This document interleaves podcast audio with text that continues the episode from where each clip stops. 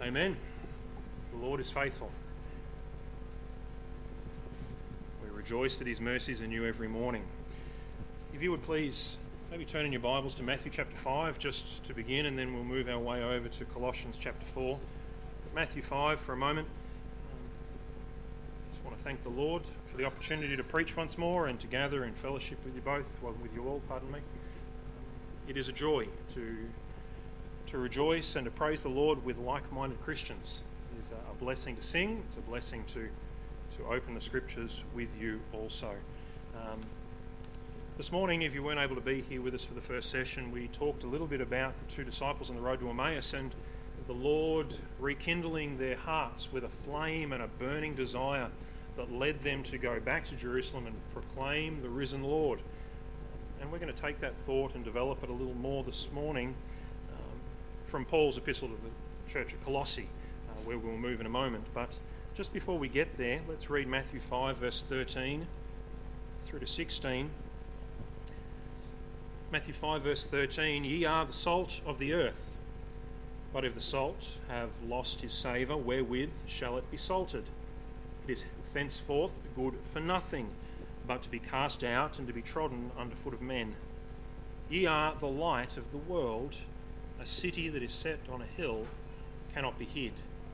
Neither do men light a candle and put it under a bushel, but on a candlestick, and it giveth light unto all that are in the house. Let your light so shine before men that they may see your good works and glorify your Father which is in heaven. Let's pray. Father, we thank you for our saving, uh, our Saviour. We thank you for the forgiveness of sins. We thank you for the purpose that you've called us to. Thank you that you have a, a task left for us, and that is to take a message of grace to a lost world, to shine as lights on a candlestick or as a city on a hill, that the world about us may behold our good works and glorify God. I pray that our burning heart, our zeal, having communed with the Lord, would manifest itself in a bright light, a glorious light, as you work in each one of us. We pray for the church here at Clarence Valley. Pray that you would cause this church, these believers, to be a light on a hill. Lord, that the lost of the community would see Christ in them. Lord, many would come to know you as their Saviour that there would be a great turning to you here in Grafton, that your name may be exalted and lifted up. Lord, we thank you for the task that you've left us, and I pray that you would help, enable, empower, direct, open doors, and help us to walk through them faithfully as we seek to live for you and shine um, brightly for your glory. We pray that you would speak through your word. May your Spirit take the scriptures and apply them to our hearts. Lord, we ask for you to illuminate, to guide, and direct our thoughts. Pray that you would give me the words to say as a, as a preacher and that you would hide me behind the cross, that we would rejoice and praise you, Lord, for your goodness, for your word. We thank you for these things in Jesus' name. Amen. Uh, I don't know how often you think about yourself as a lighthouse. It's not a common thought in my mind, but as I read these verses, it comes to mind the the lighthouse on a rocky cliff, shining a light out across the sea to warn those in danger of impending doom. And, and as a Christian, that's our task, is it not? To shine in such a way and to share a message, to warn others of the danger that they approach. We have a mission. And you, as a church, like we do up north, have a mission to shine, to preach, to magnify the Lord in our communities to allow the burning within to be bright without. But if you miss the burning within, your bright without becomes legalism. If you don't have a love burning within you and all it is is about keeping rules, brothers and sisters, the world out there will see straight through you. They'll see it and they will not hear your words of wording, words of warning. Let's try and get them out. I don't know whether you've ever had the joy here at Grafton of sending out a missionary. Have you? What a blessing. I'm praying for an opportunity somewhere up this you know, for us at Springwood to do just that, to, to be involved in sending out missionaries. We praise the Lord that we can support people in foreign fields and their endeavours to serve the Lord wherever the Lord's called them to, and we do. And, and like you do, you would have a missions program where you pray, you pray and you give and support in whatever way you can. But it's a blessing seeing people preparing for the mission field. Have you, you had that joy? Perhaps people preparing for the mission field would go through certain practices. Maybe they pray fervently to determine the will of the Lord. That would be a wise thing to do, wouldn't it? You wouldn't up and go to Burma because you think it's a good idea unless the Lord says go. So you pray. And then perhaps because you know it's serious, you might even fast and pray. And there's a, something I don't think I do nearly often enough. Fast and pray. Maybe you would spend some consecrated time in the Word of God just to really seek the face of your God and, and make sure you're walking in close fellowship. My voice does this sometimes, I apologise. Walking in close fellowship with Him before you make that decision to go. So you look at people preparing for the mission field and you think, wow, that's a, you know, it's really a spiritual exercise they're undertaking, preparing for this task. But the truth is, we're all on the mission field and we all ought to be going through similar process.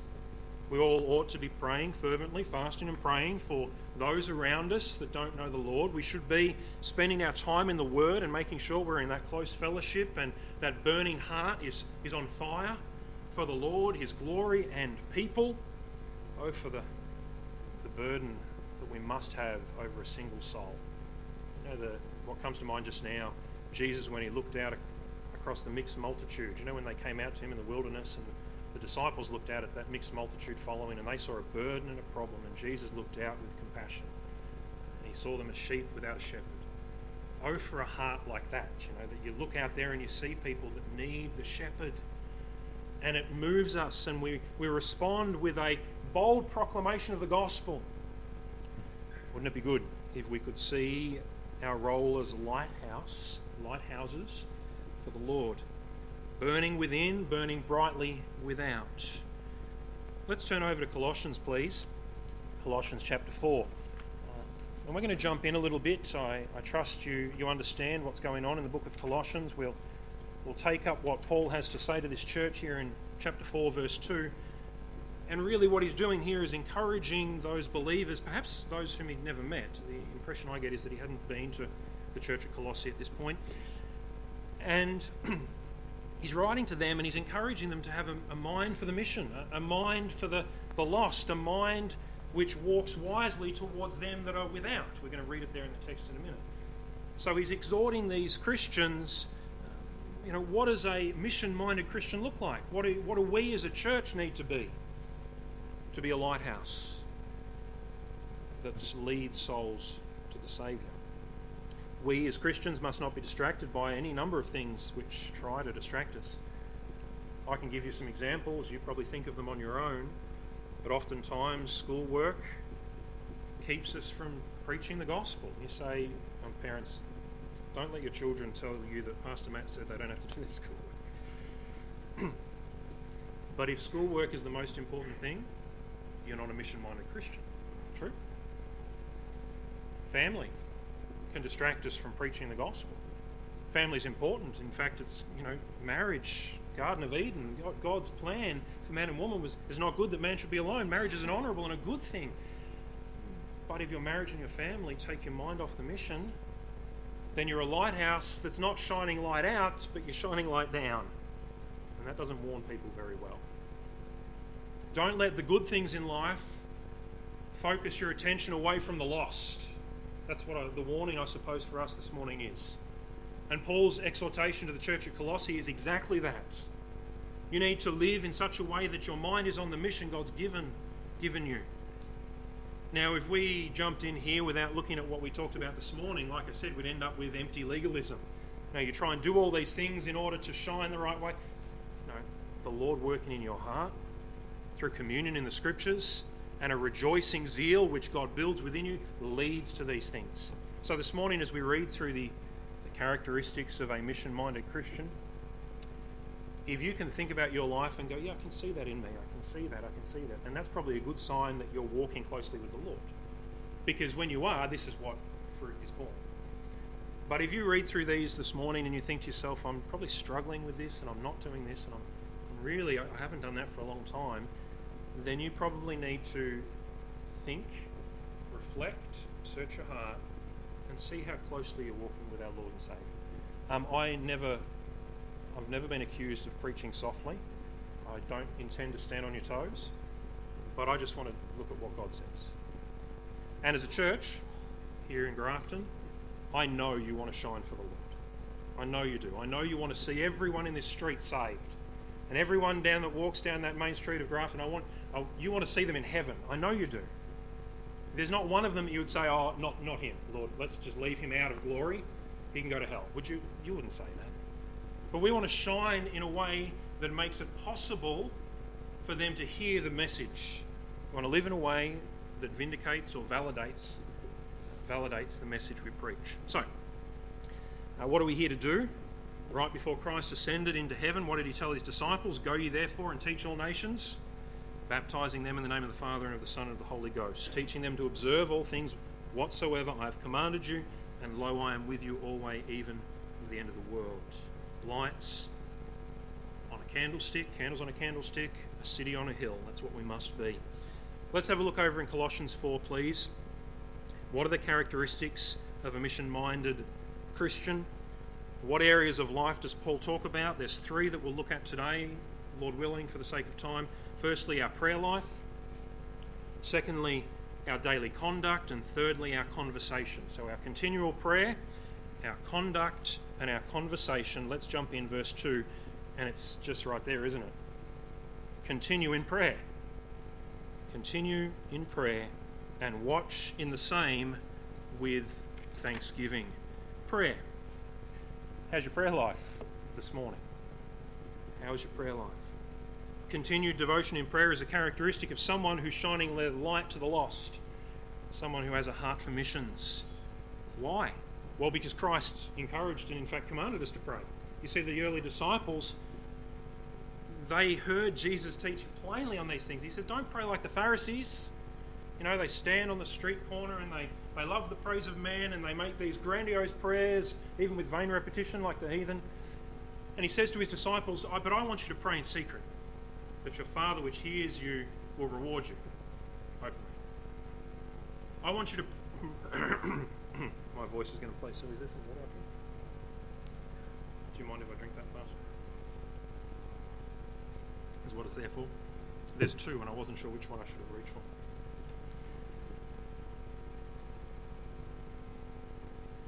He taught, Jesus taught his disciples to pray. He showed them an example of prayer, didn't he? How often do you read of Jesus taking time out and going up into a high mountain apart and there praying and spending all night with the Lord? And the example that that struck in the mind of the believers, the, those disciples, is very acute. When they had an opportunity to talk to the Lord, they, they said, Teach us to pray. Teach us to pray like you pray. They saw it in him, they heard him command it of them. When you pray, pray like this. He also said you need to have faith when you pray, didn't he? In, Mar- in Matthew 17, Jesus said, If you have faith as a grain of a mustard seed, you shall say to this mountain, Remove hence to yonder place, and it shall remove, and nothing shall be impossible unto you. Faith, prayer, continual prayer. You look at the early church and the way it blossomed and the way it grew, and we understand from the, the book of Acts that they, these believers continued what? Steadfastly in the apostles' doctrine, in fellowship, in breaking of bread, and prayers. How's your prayer life this morning? Like mine, probably it might lack a little bit, and you know it. You realize it.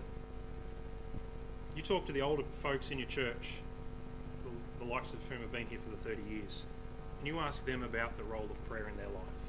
Young people, people my age, teenagers, you ask the older folks how important is prayer. And they will tell you without a doubt It makes the difference. What does it mean practically to continue steadfastly in prayer? Just like those apostles did, they continued steadfastly in teaching, in fellowship, in communion together, and in prayer. What does it mean to be con- uh, continuing steadfastly? Well, let's have a think about it. You read it here in, in Colossians 4 continue in prayer. Does that mean you can't stop? Yes and no. But it means to have a habit, continually daily, moment by moment, a habit of prayer. This is what Jesus said to his disciples. Turn to Luke, please, Luke 18, and we'll read a, a little parable that he gave. And here, Jesus is arguing from the lesser to the greater. Right? If this is true, then how much more is it true of God? That's the argument he's making. Luke 18, verse 1 And he, Jesus, spake a parable unto them to this end. Why? That men ought always to pray and not to faint. Does that mean women don't have to? No. Right?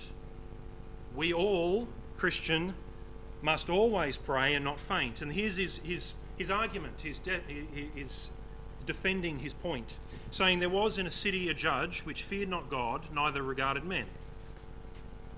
And there was a widow in that city, and she came unto him, saying, Avenge me of mine adversary. And he would not for a while. But afterward he said within himself, Though I fear not God, nor regard man, yet because this widow troubleth me, I will avenge her, lest by her continual coming she weary me. And the Lord said, Hear what the unjust judge saith. And shall not God avenge his own elect, which cry day and night unto him, though he bear long with them? I tell you that he will avenge them speedily. Nevertheless, when the Son of Man cometh, shall he find faith on the earth? This kind of faith. When God comes back, will he find Christians who pray without ceasing? Will he? That's the question he asks. He says, even an unjust judge, because he's been nagged by the widow, he's going to act. He doesn't fear God, he doesn't regard men, but even he will answer, How much more will God? If his people, who he loves, pray, will he find this faith on the earth when he comes back? Interesting question, isn't it? I mean, if the earth was full of people like me, maybe not. Oh, we need to grow, don't we? Lord, increase our faith. Lord, increase our faith. Continual prayer, intercessory prayer, praying that God would intervene in a circumstance. Do you pray for your town? Do you pray for the people next door? Well, not those people that way. Do you pray for the people in your street? Do you pray for the people at work? Do you intercede before God continually? Not once every time you may remember, but make a habit of it. Because a lighthouse shining out to warn of impending doom would pray. Would pray continually. Faith that sees that unless they receive Christ, they go to hell. Unless they receive Christ, they go to hell. Will Christ, when he returns, find this intercessory, um, it's an importune prayer. It's a prayer of importunity, this constant, this ongoing, incessant prayer. Will God find that in us? Because if he doesn't find it in us, is he going to find it in our children? There's a, there's a challenge for me as a parent. If I'm not a man of prayer that does this with my children, probably not. Right? We need to make sure, fathers, we set this, this example continual prayer. We need to move because time will get away. What other prayer can we, what other elements about prayer can we see here in Colossians 2, uh, 4, verse 2? Continue in prayer and, what's the word there? Continue in prayer and watch. Watch in the same. Is your prayer watchful? What does watchful mean? There's some things we can talk about. It's a prayer that's awake, isn't it? If you're watching in prayer, you're alert and you're, you're on guard and you're, you're awake to the issues. Remember the disciples in the Garden of Gethsemane? What? Could you not linger a while? Could you not stay and pray? Um, he says, What was the word? Couldst thou not watch one hour? Watchful prayer. Watch ye and pray, lest ye enter into temptation.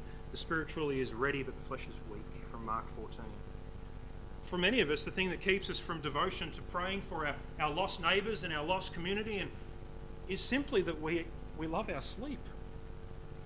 When have we ever stayed up and prayed? It's hard to keep your eyes open when you start to pray, isn't it? It is. I, will be the first to tell you. If I am struggling to go to sleep, I'll pray.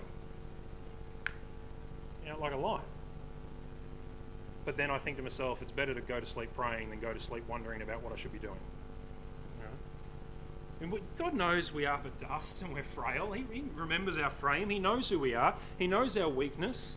He came back to those disciples the third time and he just said, Sleep on. He knew what they were facing but oh, the habit of prayer to be awake and alert and sensing the impending danger. Alert is the next real thought. Not just awake physically and going through that special time, that time in the closet of prayer, but alert mentally, thinking about how does your mind go when you pray? Does it wander like mine? You start praying for something and you end up about five different thoughts over here somewhere else. Does that happen to you too? We need to try to be alert and thoughtful when we pray. Vigilant. Watchful prayer is awake, it's alert, it's also vigilant. It's aware of the issues. Do you know that there's an unsaved neighbour next door? Pray for him. Do you know that there's a wayward Christian who lives down there a little bit further, is really struggling? You know about it, you're vigilant to the need, pray. Talk to the Lord. How do we develop it? How do we develop vigilance? Now, this is really simple. You just ask people, How are you going? You know what they say? Typically, they say, I'm going fine. And then you just kind of you realise that that's not the, the, right answer straight away, but they're not going to tell you everything that's going on behind the scenes straight away. So say, How are you going? And they'll say, Oh, I'm fine. I'm doing all right. And then you might start a conversation about something else, and you get back around and say, No, no, I just really want to pray for you. And I, I sense that there's something else going on. You know, people don't voluntarily talk to you about their problems. Very few people, unless they're real drama, you know, they love the drama, will go around telling everyone about all of their problems. The ones who need prayer, they bear it close, deep, all right? And it takes someone who's vigilant to see it. You've got to be looking for that. Look for it amongst the brethren and pray for the needs. Look for it in your street. Imagine if people you know, just went and knocked on the door and said, Oh, I'm just from the church up here and I'm just wondering how you're going. And they'll probably say, Oh, we're doing fine, go away. But you don't know unless you don't ask, unless you ask. So, anyway, watchful, prayer is awake, it's alert, it's vigilant. You know what the enemy to vigilance is? Apathy. You know what'll stop you being vigilant? Just not caring about people. But if you actually care about them, then you'll, you'll be vigilant in trying to look for ways you can pray. I hope that makes sense. If you're mission minded, then that's, that's the key paying attention to the needs. Um, and there's another element of our prayer. Uh, we need to be continual, we need to be watchful. What does it say there in verse 2? With thanksgiving. Oh, praise the Lord. You're giving thanks to the Lord this morning for his goodness. How thankful are your prayers? A person who's not thankful rarely comes before the Lord. You notice that? And when you're not thankful, you don't pray. When you are thankful, you do. God is good, wise, and in control. And a person who understands that rejoices in all that the Lord allows.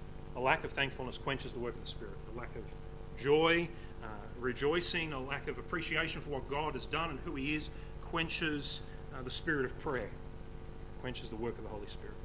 Let's move quickly through these other elements, but there's some other things we can pray for. It needs to be continual, it needs to be watchful, it needs to be thankful. But as you read verse 3, you see him building this thought with all praying for us. So Paul is encouraging the believers at Colossae to pray for him. Do you pray for Springwood? I hope you do we need your prayers. Because without prayer, without God working in us and using us, then it's all for naught. Unless the Lord build the house, they that labour, labour in vain. We pray for you. Right? We pray for churches of like faith and practice, and we pray for missionaries around the world who are preaching the gospel faithfully. Paul is calling Christians to pray for him. So I'd ask you this morning, pray for us, and I'll commit to you that we'll pray for you. It's a good thing to do, to be praying for brothers and sisters in the Lord. But why? What's the next bit of the verse? It's good to pray. You can pray that I would, you know, in, win the lottery, and that'd be a miracle because I don't enter it. Right. But that's not really what God's talking about, is it? He's not saying, pray for the church up at Springwood that they'd inherit a million dollars and build a fancy big building. Like, well, what a waste of time that is. But pray, how? With all praying for us, that God would open unto us a door of utterance. Is that not a blessing? When you're praying for Springwood, pray that the Lord would open a door that we might speak what? The mystery of Christ. It's right there. The gospel. The unveiling of the person of the Son of God. Do you pray for that? Do you go about your week? Do you leave here on a Sunday? Do you go home and think to yourself, Lord, please open a door of utterance that I may proclaim Christ to someone this week? You know what, you, what happens if you do that, by the way? He does that. Then you've just got to be faithful to step through the door that he opens up and says, It's right there, Matt. And it's the same as it was last week. You just don't want to do it, but I keep opening it. Isn't that the truth? Paul says, Pray for me that God would open a door of opportunity that I may preach the mystery or to speak the mystery of Christ for which I am also in bonds. That's why Paul's in prison. He's bound while he's in bonds. Pray for open doors to preach the gospel. This is what Christ through John was talking about in the book of Revelation with the church of Philadelphia. Revelation 3, verse 7. And under the angel of the church in Philadelphia write, These things saith he that is holy, he that is true, he that hath the key of David, he that openeth and no man shutteth, and shutteth and no man openeth. I know thy works. Behold, I have set before thee an open door, and no man can shut it. For thou hast a little strength, and hast kept my word, and hast not denied my name. You know what happens when God sets a door before us, we don't walk through it? We're denying his name. We're not taking the opportunity to proclaim his name. And God is saying, Go, share, tell, testify, do what I've saved you to do, be a witness, shine for me. Christ is the one who opens and closes doors. Um, I believe with the Church of Philadelphia, these open doors were probably opportunities for, for missions and evangelism and, and reaching out with the gospel message. Um, first Corinthians 16. Paul said this, But I will tarry at Ephesus until Pentecost, for a great door and effectual is opened unto me, and there and there are many adversaries. Paul understood what it was for God to open a door. So it led him to ask for people to pray for open doors. And I I would encourage you to pray for opportunities to talk to your family about the Lord, those unsaved family members, those workmates, your friends at school, or your, your colleagues at school, whoever it may be. Pray for an opportunity, an open door. To preach the gospel, to pray for others. But let's move on in verse 5 and see where Paul's thought leads us. Um, oh, sorry, verse 4, we could skip it, but we shouldn't. Verse 4 that I may make it manifest as I ought to speak. You see, even Paul, the great preacher, I mean, Paul's so bold, you march him into a city straight to the straight to the synagogue. He'd proclaim Christ and he'd divide the town. Half of them want to kill him, half of them want to rejoice in him. That Paul is asking people to pray for him that he would preach the word truthfully. See it there? Pray for me. Open doors of utterance to speak the mystery of Christ, why I'm in prison, that I may make it manifest, that I may, you know, expose it and, and broadcast it as I ought to speak as I should. Prayer.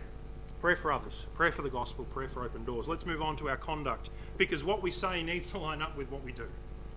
It's no good just to say it, to pray for it, but here in verse 5 he tells us to walk in wisdom toward them that are without, redeeming the time. Be wise in the way we act towards unbelievers.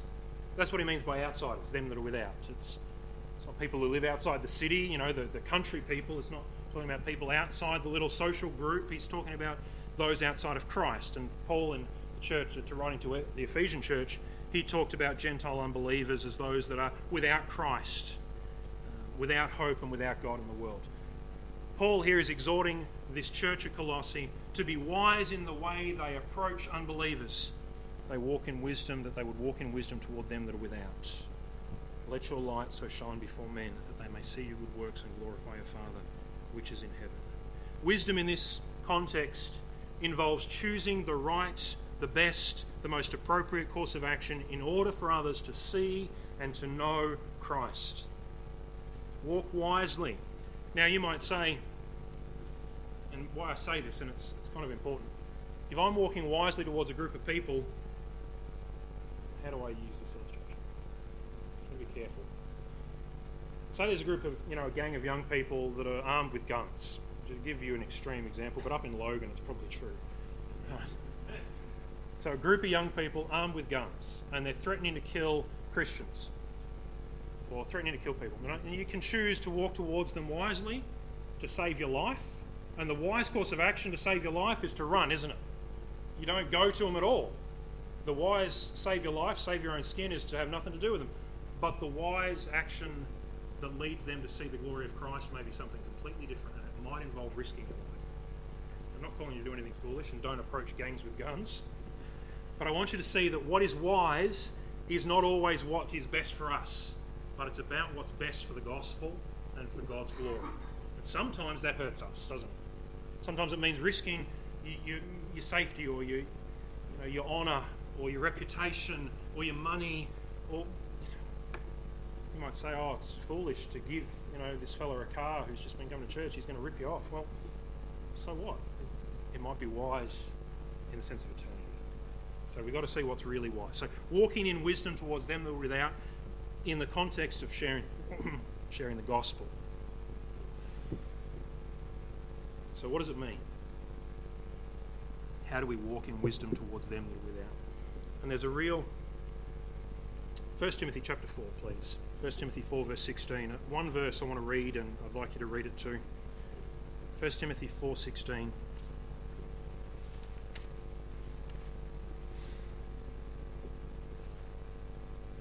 And this is the most simple and obvious and, and easy, but it's also some, one of the most difficult things. And the point that I see here in the text is that as Christians, to walk wisely towards the lost, we need to live an authentic Christian life. We need to walk the talk. That's it. 1 Timothy 4:16 Take heed unto thyself and unto thy doctrine continue in them for in doing this thou shalt save both thyself and them that hear thee. The wisest thing you can do to those around us is to walk the talk. To make sure your your doctrine matches yourself. You see, take heed to yourself and to your doctrine. Continue in them, that they may you may save yourself and save them that hear. Paul could have said, if you don't watch your life and your doctrine, you'll destroy your hearers. That's the opposite, isn't it? Take heed to yourself, watch yourself and your doctrine, that they may be saved. If you don't, then they'll be lost. How many people have been turned away from church because of Christians? Doesn't that hurt? A Christian who's selfish and a Christian who's you know loves the world and or even non-believers caught up in a church system. How many people say, I'm not going to church, it's full of hypocrites? I know it is, right? We are, if we're honest with ourselves. But doesn't it hurt to see someone justifying their sin and justifying their rejection of a Saviour who loves them because we are living in a particular way that brings His name to disreproach, into reproach? We need to walk the talk. The wisest thing you can do in your workplace, your school, or around your unbelieving acquaintances is to be, be authentic, to not be a Sunday Christian. How much does it hurt? You say you're a Christian, you go to church, and then Monday at school it's completely different. I talk to teenagers up in Springwood, and they are struggling with this, and it's hard, and they know it. There's one young fella, and I won't tell you his name. Um, he goes to Woodridge High School. I don't know whether you know the area. Woodridge is pretty, the school's pretty rough. And he told his mates that he's a Christian, and he had a Bible in his bag. You know what they did? They grabbed his bag, they tore his Bible up, and they just pushed him out of the hall and threatened to beat him up because he was a Christian. So he comes to me that Friday night, all right? He says, I don't know how I can stand up for the Lord at school because they're going to beat me up, and every time they find I've got a Bible in my bag, they tear it up. You know what I encourage him to do? Shine as a light in that place. You know, I know what I'm asking him to do. Like, he can turn tail and run, he can duck and say, I'm not a Christian, but that's to deny the Lord who bought him. Like, I know I'm calling him to a high, this is a cost he's going to pay, and he's going to be bullied for it. But what alternative do you and I have as Christians? To deny the Lord, to deny the gospel, to deny who we are, to be one thing at youth group but something different Monday at school? And he knows it. And he's praying and he's doing it, and those boys have not let up. All right? But they will not ever accuse him of being a hypocrite? Will they? Say, no, you. We might hate what you're doing, we might hate what you say, but we cannot accuse you of being double minded. And it's hard. I don't have to fight that kind of persecution. And I'm 35, 36, he's 13, 14. It's hard. But what alternative do we have if we've got a mission minded focus? We must must be filled with the Spirit. Over in Ephesians, and a lot of the times Colossians and Ephesians, they cover some similar ground, don't they?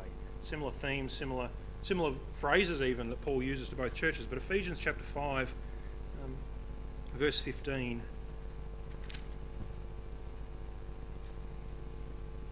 Here he says, Then see then that ye walk circumspectly, not as fools, but as wise, redeeming the time, because the days are evil. Wherefore, be ye not unwise, but understanding what the will of the Lord is. Be not drunk with wine wherein is excess, but be filled with the Spirit. Be filled with the Spirit. You see some of the similar themes that Paul's talking about to this church. You know, walk wisely. Here he's saying walk circumspectly. Redeeming the time. We'll look at that in a moment. Um, here he goes on to say, be filled with the Spirit. We must we must, we must pray, yield, surrender, and allow God's Spirit to indeed fill us. And oftentimes we neglect this. You think about the Old Testament um, men of God. Joseph, what was his testimony before the people? Pharaoh said, Can we find such a one as this? A man in whom the Spirit of God is? You know what those bullies are going to say about this young man? This man, there's something different about this man in whom the Spirit of God dwells. Daniel was known as a man in whom the Spirit of God dwelt. I wonder, do we? Does the world notice something about us? They should. They should. This isn't a one time experience, this filling of the Spirit. This is something constantly yielding to the Lord, and it's manifest in all these weird things that the Pentecostals talk about. Being filled with the Spirit is, is simply yielding, surrendering, and allowing God to use us for His purposes. Verse 5, we see here in Colossians, turn back there, please. Walk in wisdom toward them that are without, redeeming the time. 32 years. God may give you unlimited love and mercy and grace, but He does not give us unlimited time. We only have so many minutes before the Lord comes back, or we are ushered through the veil. A limited time to do what God has called us to do. Make the most of it. Here, what Paul is talking about is that we need to be conscious of opportunities to share the gospel to encourage someone in their faith. That's what it means to redeem the time. The word time is not the word chronos. Chronos is chronological time, you know, time where the, the clock keeps spinning around and time just keeps on rolling. It's the word kairos, it means opportunity. Redeem those times of opportunity. God opens a door, you better step through it. That's a kairos, an opportunity that you must redeem. You see what Paul's saying here? Saying if you're a mission minded Christian, you must pray for opportunities. You must walk wisely towards them that are without and thinking of the gospel first and foremost. And you must take the opportunities it gives. Don't you hate it? And I speak from personal experience. When you sense an opportunity that passes you by, and you feel the conviction about it later on, and you think, that fella that the Lord brought through the doors was someone he wanted me to talk about Christ to. And oh, it hurts when you realize that you let it go. Yeah, don't keep doing that. If you ever feel that conviction, make sure you get the next one. Right? Redeem the next one because there's only so many. Only so many before we'll be off in glory. People around us go through decisive, critical moments. There are, you know, turning points or crossroads in people's lives, and the Lord, who is sovereign, is, is working all of this together.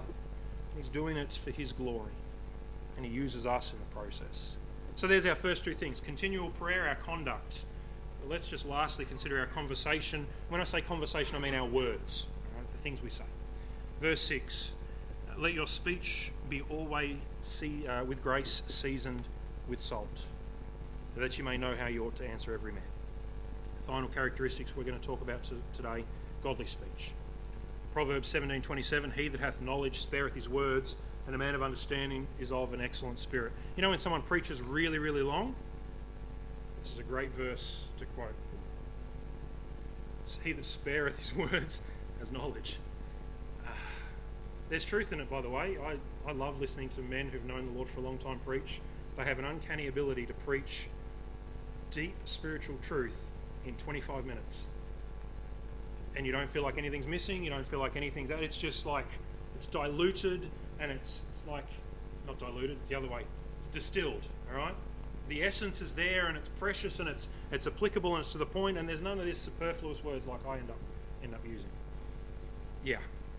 One day, Lord willing, I'll have knowledge and spare my words. But oh, when we're walking towards those that don't know Christ, we need to be careful with what we say. Ecclesiastes 5:3 for a dream cometh through the multitude of business and a fool's voice is known by a multitude of words. That's another good one for long preachers. When you come up to Springwood, you can tell me that. Proverbs 10, verse 19 In the multitude of words there wanteth not sin, but he that refraineth his lips is wise. You see what we're getting at here? A wise person with knowledge and understanding is careful with what they say. Few words, carefully chosen to give optimum effect. And I don't want to sound like a business coach here. God will judge us by the words, by our words and so will the world. The world watches and listens. What does the speech of a mission minded Christian look like? We see it here. Walk in wisdom towards them that are without. Verse 6 Let your speech be always with grace, always full of grace, unmerited favour. The words we speak, we should seek to give people what they do not deserve. We should seek to bless, to edify, to build up, to give mercy even when others have hurt us. Um, Ephesians 4:29 Let no corrupt communication proceed out of your mouth, but that which is good to the use of edifying, that it may minister grace unto the hearers. Same thought, full of grace. Weigh our words carefully. Ask ourselves, are these words corrupt? How many times do you get dragged into corrupt communication? I used to when I was working in, in secular work and around unsafe people, and as a new Christian, you end up going home thinking, why did I even enter into that conversation? Why did I just not run for the door? Corrupt communication. Are these words necessary? Or are they careless, idle? Will they edify? Will they impart grace? These are the kind of questions we need to ask about our words. A mission minded Christian is seeking to impart God's grace. Uh, so, firstly, always with grace. Secondly, seasoned with salt. We're going to move quickly. Time is, is up. What does it mean for one's words to be seasoned with salt? Just as we conclude. Salt is a metaphor for many things in the scriptures, but there are some that, that apply to our speech very well. Salt is valuable, isn't it? The Roman soldiers were paid in salt. It was their salary. That's where we get the phrase salary. Salt was precious, so much so that wars were fought, won, and lost over access to salt. Very precious. We need to make sure our speech is just the same precious, valuable, not flippant words. Salt's a preservative. Um, without a refrigerator, meat is preserved through the use of salt, and salt would keep food from decaying and rotting. And in that secular workplace, a Christian there who speaks carefully and has their words seasoned with salt will, will tend to purify right, and preserve the conversation. Not always, doesn't always work. But the world's conversation is full of cursing, complaining, and gossip. But our words act to preserve it. Salt heals. That's why you go for a swim in the salt water of the sea to cleanse a wound. It might sting, but it, it heals. It reminds me of a verse, doesn't it? Faithful to the words of a friend if you're not willing to wound your friend when they're going astray in order to heal them, are you really a friend? Words with grace, seasoned with salt, are words chosen sometimes that hurt and sting, but they bring about healing. Hopefully, the surgeon's scalpel, not the butcher's knife. And I probably haven't learned that lesson either. The last thing I want us to think about when it comes to salt is salt makes you thirsty If you just had a handful of salt and you sprinkled it on your tongue, what would you be looking for next? A glass of water. Now, the way we speak ought to cause other people to thirst. Up there? Let him as a thirst come. Christ wants the world to be thirsty for him. And he wants our words seasoned with salt that they may thirst after him righteousness that is only available through him. Jesus answered and said, Whosoever drinketh of this water shall thirst again. You remember this? You drink this water, the woman at the well, Samaritan woman at the well, you drink of this water and you'll thirst again. But whosoever drinketh of the water that I shall give him shall never thirst. But the water that I shall give shall be in him a well of water springing up into everlasting life.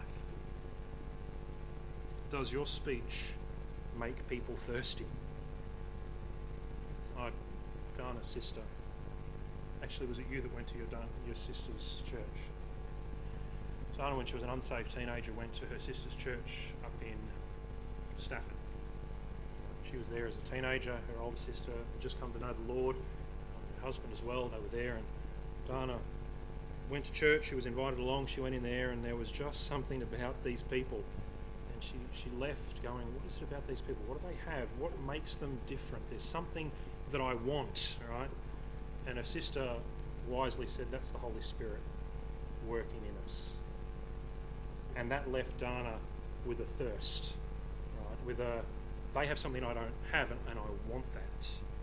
You know, authentic Christianity, live before the world, does that. Wise words do that. Godly living does that, that the world around us may desire, thirst after the Lord Jesus Christ. Do we have a mission minded focus? continual prayer, conduct where we walk in wisdom towards the lost, and words that speak grace and healing, salty, that's the wrong phrase, words seasoned with salt. I trust that's true.